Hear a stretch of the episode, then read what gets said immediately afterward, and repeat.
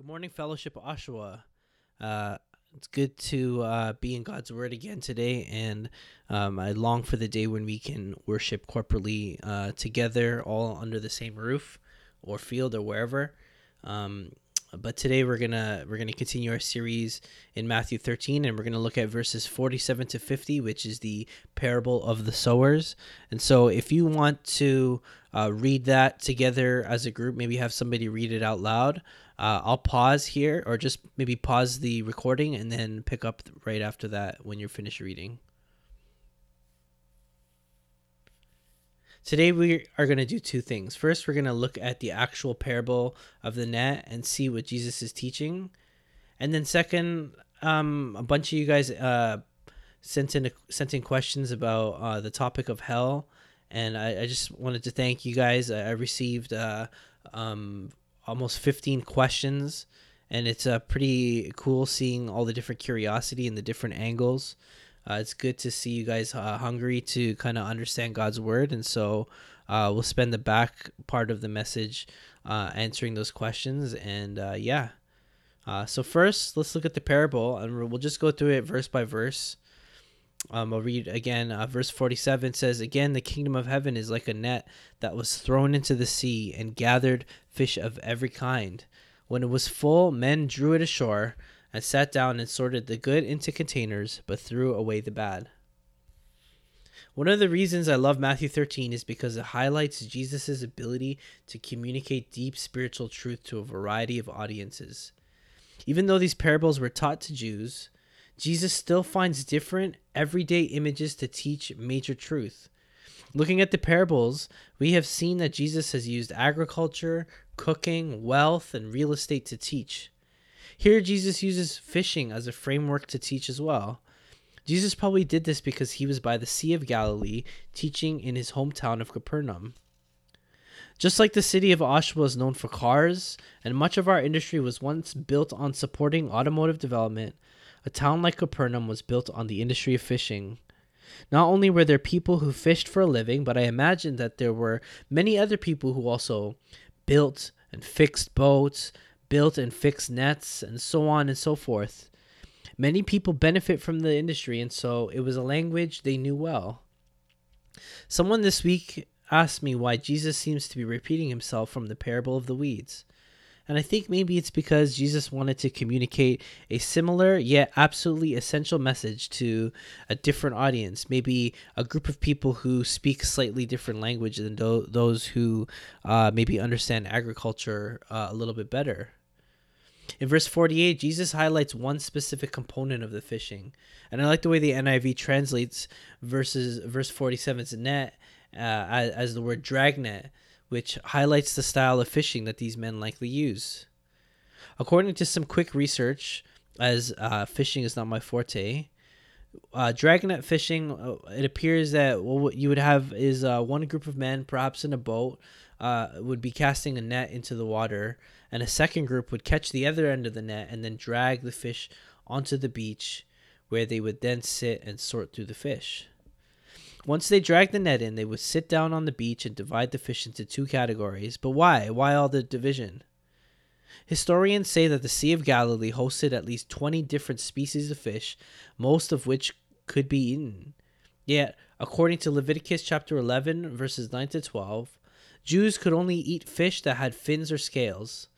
This meant that the fishermen would sort through the fish and look for fish that did not have fins or scales, such as catfish or eel, and that would often get caught in the net. This is what Jesus meant in verse 48 when he said that they threw out the bad fish. For them, bad meant unclean, as them as Jews were forbidden from eating those types of fish. And that's essentially the parable. And to summarize, we see that the fishermen fish with a big net, they drag the fish to the beach, sit down, sort them into two categories, keep the good ones, and then discard the ones that are unclean. But behind this image of a, of a parable is a greater lesson. What is Jesus talking about? In verses 49 to 50, Jesus explains that the parable stands for three things that will happen when Jesus returns. And so, first, I'll read the verses and then I'll explain. Verse 49 says, So it will be at the end of the age. the angels will come out and separate the evil from the righteous and throw them into the fiery furnace. In that place there will be weeping and gnashing of teeth. Jesus uh, says three things that will happen when he returns.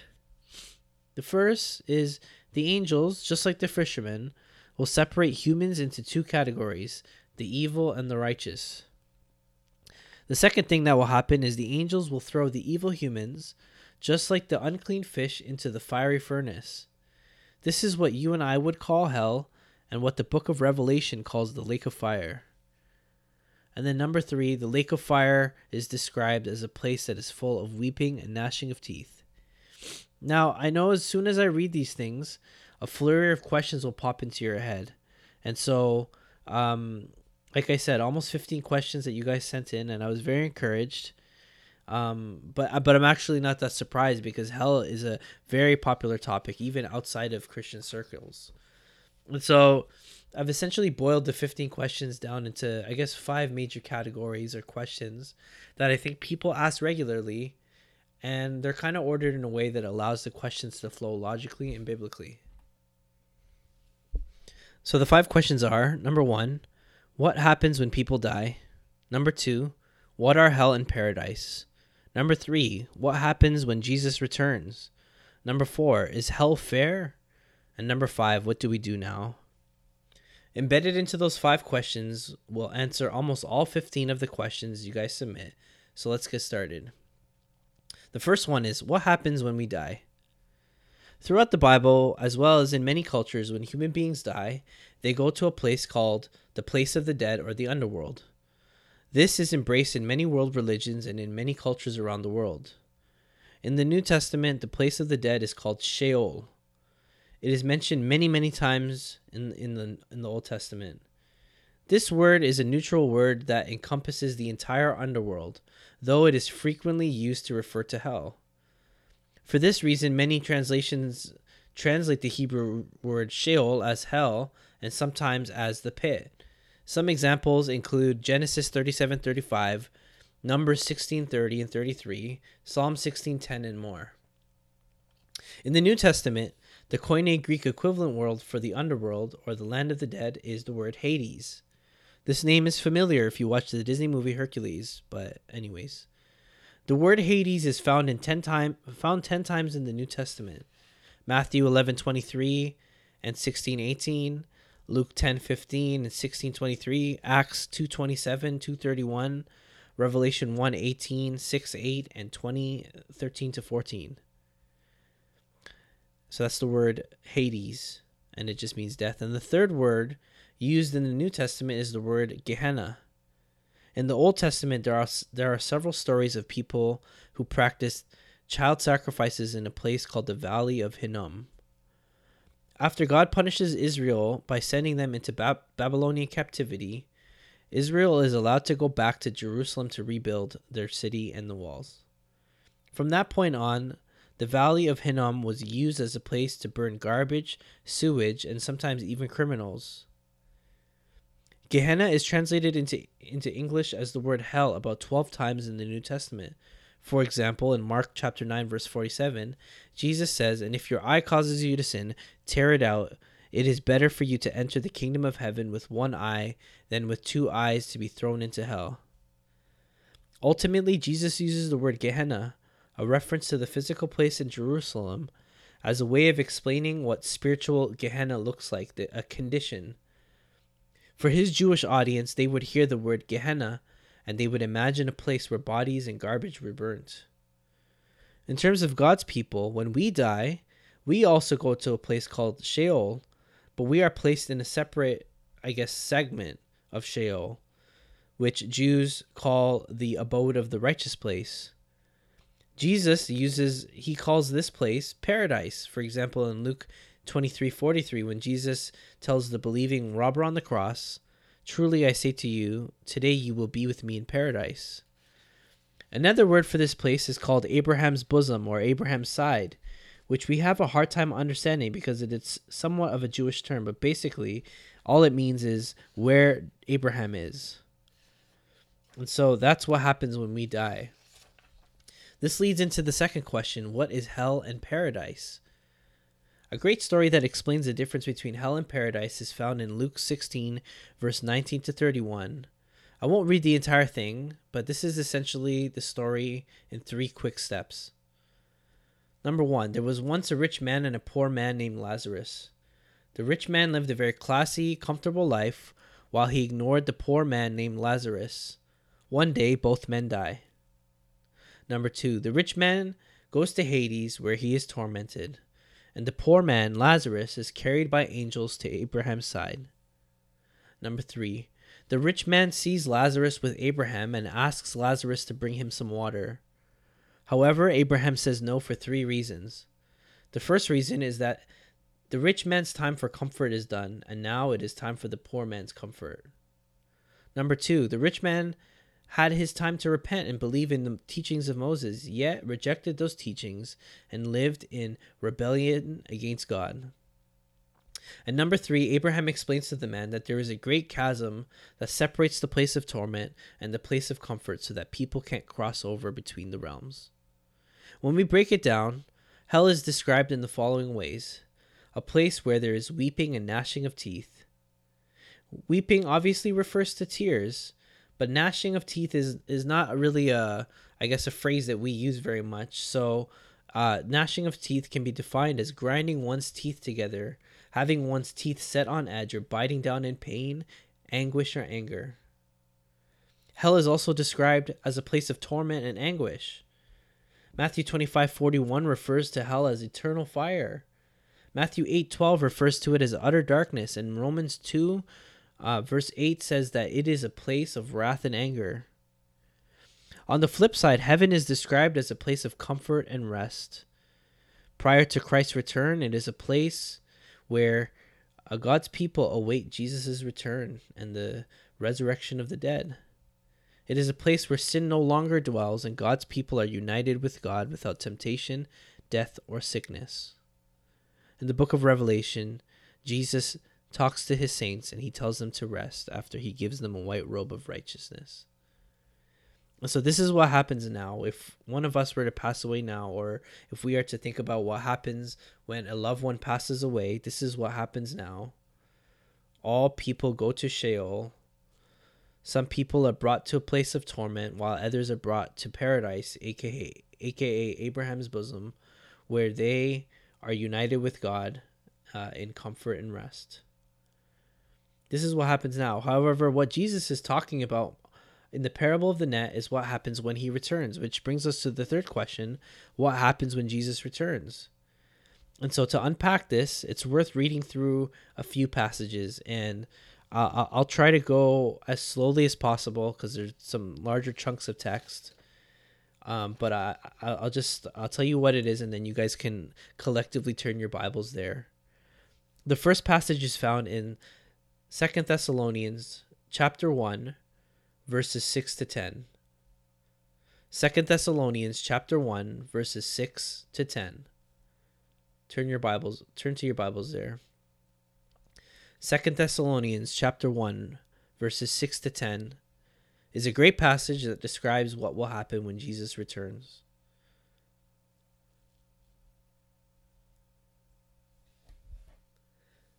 This is evidence of the righteous judgment of God, that you may be considered worthy of the kingdom of God, for which you are also suffering. Since indeed God considers it just to repay with affliction those who afflict you, and to grant relief to you who are afflicted as well as to us, when the Lord Jesus is revealed from heaven with his mighty angels in flaming fire, inflicting vengeance on those who do not know God, and on those who do not obey the gospel of our Lord Jesus. They will suffer the punishment of eternal destruction, away from the presence of the Lord and from the glory of his might. When he comes on that day to be glorified in his saints, and to be marveled at among all who have believed, because our testimony to you is believed. That's the first section, and it was actually verses 5 to 10. Now that I realize, now that I look at it right. The section, second one is from the parable of the weeds in Matthew 13, verses 38 to 43. And uh, I'm just going to read through that. Matthew chapter 13, verses 38 to 43. Turn there in your Bible so you can follow along with the words. Matthew 13, verses 38 to 43 says, in Jesus' interpretation of the parable of the weeds, he says, The field is the world, and the good seed is the sons of the kingdom. The weeds are the sons of the evil one, and the enemy who sowed them is the devil. The harvest is, is the end of the age, and the reapers are angels. Just as the weeds are gathered and burned with fire, so will it be at the end of the age. The Son of Man will send his angels, and they will gather out of his kingdom all causes of sin and all lawbreakers, and throw them into the fiery furnace. In that place there will be weeping and gnashing of teeth. Then the righteous will shine like the sun in the kingdom of their Father. He who has ears, let him hear. And of course, this drew us into the book of Revelation. So, first, let's read Revelation chapter 14, verses 14 to 19. Revelation chapter 14, verses 14 to 19. Turn there in your Bible so we can you could follow along. Revelation 14 verses 14 to 19 says, I looked and there before me was a white cloud, and seated on the cloud was one like a son of man with a crown of gold on his head and a sharp sickle in his hand. Then another angel came out of the temple and called in a loud voice to him who was sitting on the cloud, Take your sickle and reap, because the time to reap has come, for the harvest of the earth is ripe. So he who was seated on the cloud swung his sickle over the, the earth, and the earth was harvested. Another angel came out of the temple in heaven, and he too had a sharp sickle. Still another angel who had charge of the fire came from the altar and called in a loud voice to him who had the sharp sickle, Take your sharp take your sharp sickle and gather the clusters of grapes from the earth's vine, because its grapes are ripe. The angel swung his sickle on the earth, gathered its grapes, and threw them in the great winepress of God's wrath. And last of all, let's read Revelation chapter 20, verses 12 to 15. Revelation chapter 20, verses 12 to 15. It should be like three or four pages over in your Bible. Revelation 20, verses 12 to 15 says, And I saw the dead, great and small, standing before the throne and books were open. Then another book was opened, which is the book of life. And the dead were judged by what was written in the books according to what they had done. And the sea gave up the dead who were in it. Death and Hades gave up the dead who were in them, and they were judged, each one of them, according to what they had done. Then death and Hades were thrown into the lake of fire. This is the second death, the lake of fire. And if anyone's name was not found written in the book of life, he was thrown into the lake of fire. Now, I know that's a lot of Bible, and honestly, I really thought long and hard about whether I should include those very powerful passages. And I hope you guys will get a chance to read them over in better detail in your discussion groups. But I think it's important for us to to sit and listen to the reading of God's word and to hear what they are and to marvel at them. And I pray that they uh, have affected you and that it's it's taught you something, even though we've probably read a bunch of them a couple times. When we process all of those verses, uh, I kind of took some of the basic points and boiled them down into what we see about what happens when Jesus comes back. First, we see that Jesus will be revealed from heaven with his mighty angels in flaming fire. Then we see that Jesus will send his angels to harvest two types of people First, his people whose names were written in the book of life will be harvested from the earth and Sheol. First, those who are dead will be resurrected. Second, those who are still alive here on earth will be called up, aka raptured, from the earth to join our newly resurrected brothers and sisters from all time. Second, the people who do not know God will be harvested from the earth and receive vengeance and wrath. These people will have the wrath of God poured out on them on what is referred to in the Old Testament as the day of the Lord, and these people will be killed. And then we see there's two books. The first book records the evil deeds of those who hate the Lord. Second Thessalonians says that these people do not know God and they do not obey the gospel of our Lord Jesus. And then we have another book, which is called the Book of Life, and it simply has names in it. Next, we see that Jesus resurrects those who hate him. and he judges each of them according to what they have done in their life. Those who know him and love him are said to shine like the sun in the kingdom of their Father, and will marvel at Jesus' return and will glorify him and worship him. This will be the greatest day of our lives, while for those uh, who do not know Jesus, it will be a day of doom.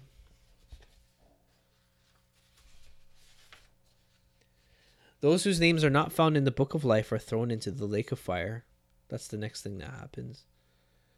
Additionally, unlike the movies that depict that Satan is in hell torturing bad people, earlier in Revelation chapter 20, we also see that Satan and his demons are thrown in there as well.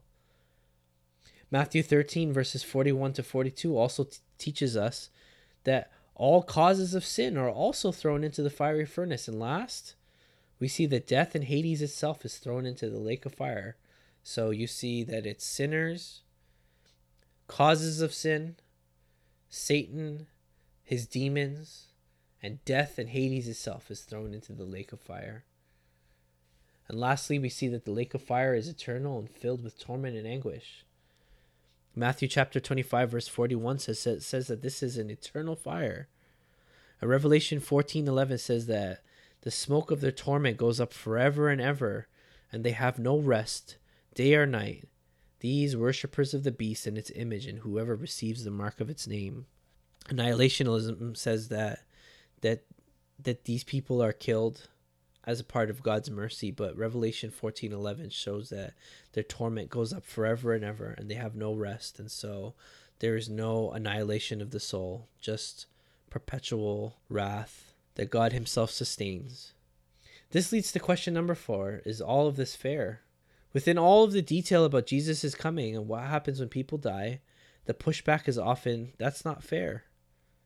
I understand this pushback because Really, who likes thinking about going to hell or about others going to hell?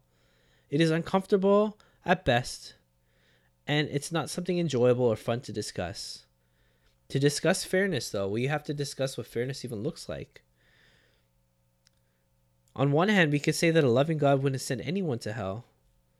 Yes, it is true, God is loving, but God is also holy and just. We human beings understand justice. And we lean hard on his justice when we think about uh, war criminals, people like Adolf Hitler or child molesters or people who embezzle millions of billions of dollars. You see it in the comment sections when cases and trials are awaiting verdicts and sentencing. You read the comment sections on Facebook and people say they need to get life a life sentence or we need to bring back the death death penalty or the electric chair people will say stuff like, I hope they burn in hell, because in their minds, they've crossed some sort of line that is evil and wicked. Justice is a concept that we understand. However, justice is very easily applied to anyone else. You know, when we start to think of the average person or ourselves, nuance starts to kick in.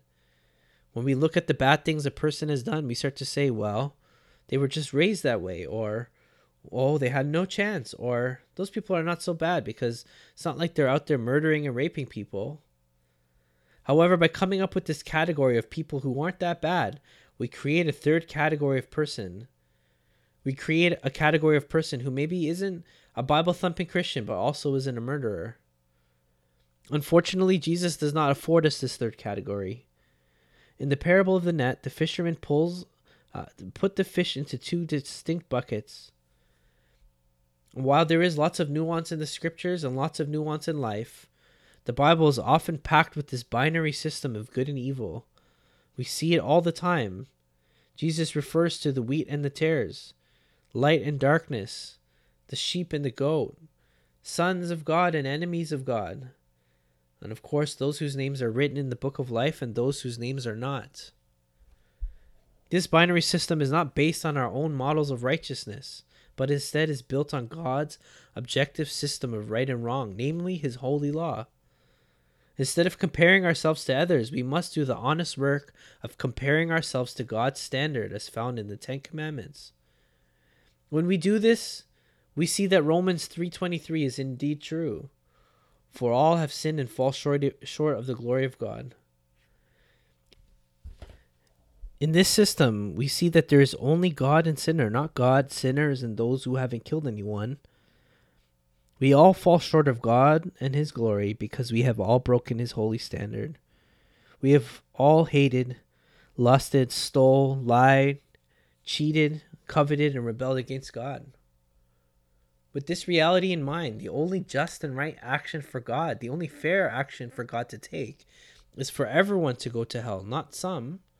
We ask the wrong question when we say, Why does God send some people to hell and some people to heaven? The right question that we need to ask is, Why does God send anyone to heaven? The reason why God sends anyone to heaven is because he sent his one and only Son, Jesus Christ, the only perfect man to die in our place.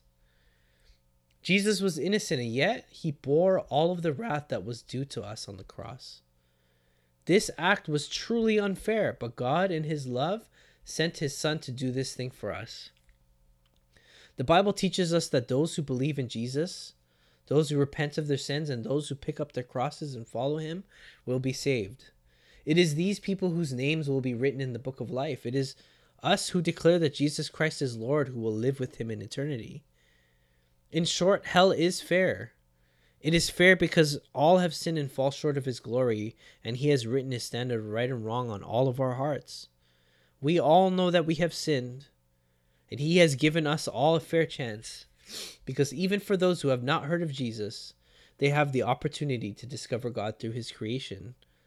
Romans 1 teaches us that even those on undiscovered islands have plenty of evidence of God's creation and of God's existence through his creation, I should say.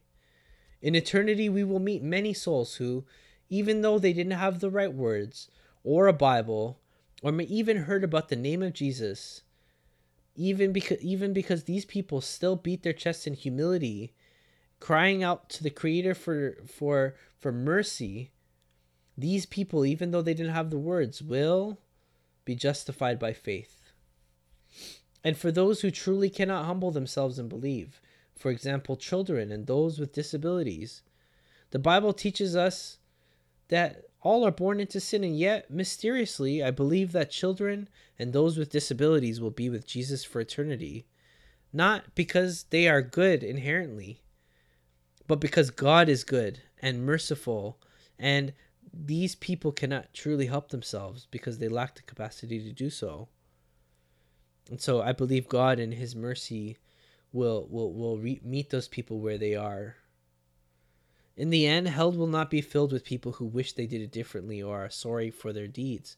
Rather, it will be filled with people who, just like when they were living on earth, still hate God and still won't repent of their sins. Revelation 16, verses 8 to 11 says, The fourth angel poured out his bowl on the sun, and it was allowed to scorch people with fire. They were scorched with fierce heat, but they cursed the name of God who had power over these plagues. They did not repent and give him glory. The fifth angel poured out his bowl on the throne of the beast, and its kingdom was plunged into darkness. People gnawed their tongues in anguish and cursed the God of heaven for their pains and sores. They did not repent of their deeds. This is a vivid image of what hell will be like and what the people will be like. The Bible does not teach that these people will be sorry or weep in repentance for their deeds. Instead, they will curse the Lord. Which leads us to the final question, number five, which is what now? First, if you are someone who does not believe in Jesus, or maybe at some point you believed but you don't actively follow him, I want to encourage you today to consider hard what we've discussed today. The concept of hell is very scary, but rest assured, God has made a way. The reason why Jesus talks more about hell than heaven is because he wants us to know how serious it is. It is. And I want you to know how serious it is as well. You may doubt that this is a literal place, but the question I have for you is why does it matter if it is literal or figurative? The words that Jesus uses are so vivid and powerful, and they're definite in their intensity and they're definite in whether they're good or bad. For example, what does it mean to suffer in torment and anguish figuratively? What does it mean to be cast into a lake of fire figuratively or symbolically? What does it mean to be separated from God for eternity in a figurative way? Regardless if it is literal or figurative, the Bible is descriptive enough about hell for it to be a warning. A warning to do what? Romans chapter 10 verse 9 says that if you confess with your mouth that Jesus Christ is Lord and believe in your heart that God raised him from the dead, you will be saved. Jesus has made a way for you to be with him forever and to live for him now. Of course, if you're not ready to do this, if you're not ready ready to to to confess that Jesus Christ is Lord and if you're not ready to repent of your sins and and and leave your old life behind but you're you you know you're still eager to learn more and more so that you can be more informed then let us know. We'd still love to journey with you. And I'd encourage you to talk to whoever you came with or talk to one of the pastors. We would be very happy to help you along the path. For those who do believe in Jesus I want you to take hell seriously and I'm just going to leave you with 3 points Number one, take it so seriously that you do the honest work of understanding it. While we as Christians love to dogmatically believe in things, I believe the Bible is clear on this subject. However, it requires work, honest work, to dig in and understand it for yourself. And so I encourage you to use this sermon as a springboard to your own personal studies. So instead of just parroting what I've said, you can understand it and clearly explain it to to someone who may be curious. I have a friend named Sumer who used to run an apologetics website and very often he'd said to me in the top 3 subjects, top 3 things that people search for on his site were all it always included hell, sub things about hell. People are curious and people are hungry, and so do the work of trying to understand it. Number two, take it so seriously that you worship him for it. I know that sounds weird, but let's look at Romans chapter 9, verses 22 to 24. And it says, What if God, desiring to show his wrath and to make his power no- known, his power, has endured with much patience vessels of wrath prepared for destruction, in order to make known the riches of his gl- glory for vessels of mercy, which he has prepared beforehand? Even us whom he, whom he has called, not from the Jews only, but from the Gentiles? Seek to understand that God pouring out his wrath is not only there to complete his holy justice, but like it says in the passage, it is there to also make known his power and make known the riches of his glory for us, vessels of mercy. I pray that the reality of hell makes us each and every single one of us bow down and worship God today. The third and last one is to take hell so seriously that you preach the gospel. One of the main reasons we are so apathetic about sharing our faith is because we lack urgency and don't take hell seriously. We as believers hold the cure to the world's worst sickness, and yet, so many of us sit on our hands protecting our comfort. By diminishing hell, we also diminish the great work of Jesus to deliver us from hell. Amen? Brothers and sisters, I want to encourage you again and again, as we often do. Get out there, please, and please warn people of this great pain. But do not only warn them of hell, but also warn them and give them the cure in Jesus Christ. Remind them with boldness about the great work of Jesus, the finished work of Jesus to forgive us of our sins and to bear the wrath of God. Remind them of the powerful resurrection of Jesus, who defeated death and makes it so that we do not have to fear death anymore. Show them the great life that we have in Christ now, not just for when he returns or for when we die, but for today. Show them with your life, show them with your words. Church, I pray that this message was helpful for you. And I pray that in your groups that you would have very fruitful discussion. Father, thank you for your scriptures that you give to us. You've revealed yourself to us. And every now and again, we'll come across a passage like this that is so, uh, that really, really demands our attention. Father, I pray that we would not be people who skip over passages like this, but that when we see it and we see these stories of the of, of the fishermen separating the fish and keeping some that are good and throwing away the rest. Father, I pray that we would not shy away or wince. I pray that we would not turn away, but that we would lean into it. That we would see that you, God, are doing great things and that you have taught, you have you've given us your word to show us where we ought to go. Father, I pray that you would be with us.